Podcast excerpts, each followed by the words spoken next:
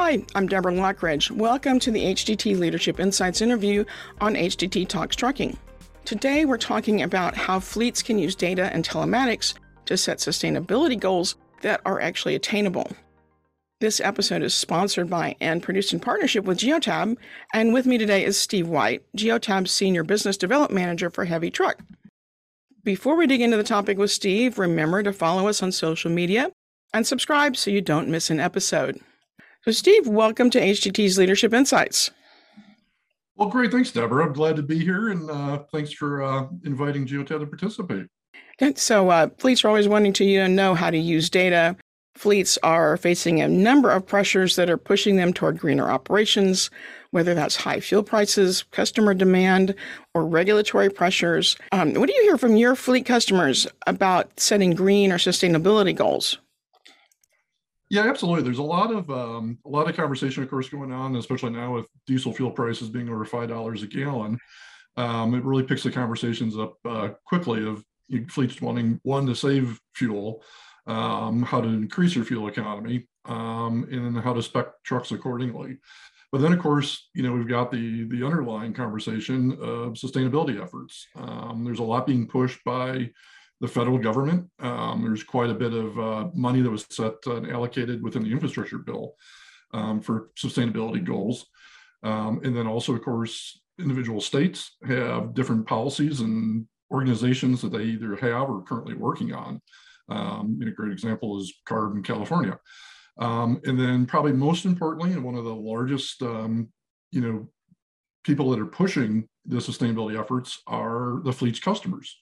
Um, you have a lot of very large corporations that have come out with their own sustainability reports, and they are adamant to to meet those goals. And they need their their partners and the fleets and the, uh, their customers to help them meet those goals. So it's um, quite a few different facets that we have. Um, the the large fleets are doing a great job of adopting their own. There's been several of the the mega fleets that have um, either released sustainability reports or or are working on sustainability reports. So, you know, most large fleets understand that their future success rests on creating a sustainable business model um, that allows them to adopt to a low low carbon future. And I think you know for a lot of our our audience that aren't those big fleets and they see these you know, news announcements about you know the big fleet as you know uh, decided that it's going to be zero carbon by such and so a year, and it's bought you know ordered hundred electric trucks, and they're just like I can't do that, but I know I need to be have more sustainability focus. Uh, so if I don't have the kind of resources that these mega fleets do, how can a smaller fleet manager look at their operations and determine what goals would be reasonable for their situation?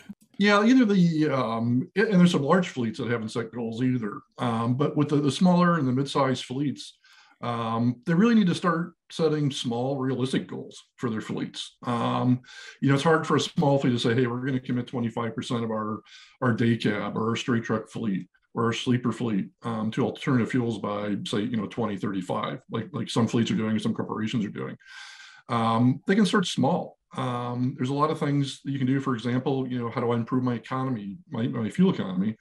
Um, by you know, you could start small. You could say, say, you know, three to four or five percent. Um, if you want to, you know, go bold, they can say, how do I increase my fuel economy by ten percent? Um, another big example of you know being more sustainable is how do I run less empty miles, which is a large conversation in trucking these days. Um, how do I, you know, how do I improve my my deadhead miles and get loads back rather than running empty? So, you know, a, a real good first step, um, especially for the small fleets, is just introducing efficiencies through behavioral changes, um, i.e., um, either increasing the fuel economy by bringing down the fleet's overall speed um, down to a reasonable level. Um, there's still a lot of fleets that are running, you know, well over 66 miles an hour in the 70s.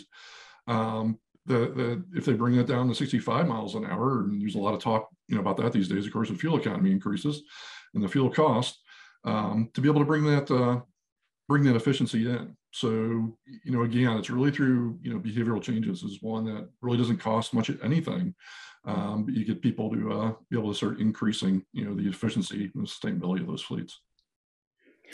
So you know, there's a common business saying, you know, you can't manage what you can't measure. Uh, how can fleets measure, you know, kind of where they are now uh, to identify where they may have opportunities, and how do they measure, you know, how they, you know, tell how they get there, how do how how well they are doing at achieving those goals, what kind of data is typically available that they could use for that. Yeah, and that's why you know implementing the right telematics solution should be a core element of any fleet's um, sustainability program. The uh, the right telematics software provides fleet managers with actionable insights through simple reports and dashboards that prioritize the data um, that is most pertinent to that fleet's uh, sustainability goals um, and also their overall fleet goals that they can have. Um, fleet managers can capture valuable insights to drive sustainability um, incentives. Um, few few examples are you know through GPS tracking and routing. Um, how do they plan the most fuel efficient and the lowest mileage routes? Um, sometimes it can be this that could be the same route. Sometimes the most fuel efficient route may actually be longer than the shortest route. Um, you're just not having the stop and go, you know, traffic or possible accidents um, with it within those shorter routes. So your most fuel efficient route, um, like I'm saying, it could actually be longer. So the, the fleet miles per gallon, um, you know, is the fleet of, you know, efficiently specking um, the most fuel efficient truck possible um, for their for their driver and for the for the mission of that truck. Um, for fuel economy, um, you know, are they specking the correct engine specs? So they have the correct axle ratios. They have the the correct aerodynamic packages on there. Um, now, all those can cost money. Um, it just depends upon what the return on investment is um, for those, and then also, of course, comparing it to their sustainability goals. Um, but through telematics, you also have, you have idle reports. Um, you can identify drivers that are idling the most, and also reward the drivers that reduce idling. You can also see the vehicle health um, prevents uh, increased carbon emissions by knowing, you know, when check engine lights are on, when sensors from the emission system may be out, and uh, creating more carbon in the air. And then, last but not least, uh, fleet benchmarking. Um, you can analyze data at the fleet um, or on the vehicle level and benchmark a fleet's performance against other fleets with similar duty cycles, uh, compositions, and sustainability objectives, um, so they can get a real clear picture of where they where they stand. So um, you've mentioned some things that I think fleets would be like, oh, I can do this now, short term.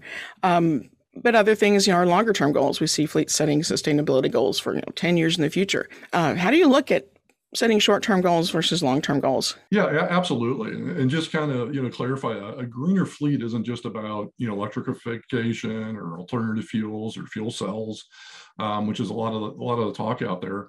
And you know, it seems to be the, you know, the real part of the industry is nobody really knows what direction, you know, it's going to go. Is it going to be through biofuels? Is it going to be through the alternative, um, you know, of electrification or hydrogen?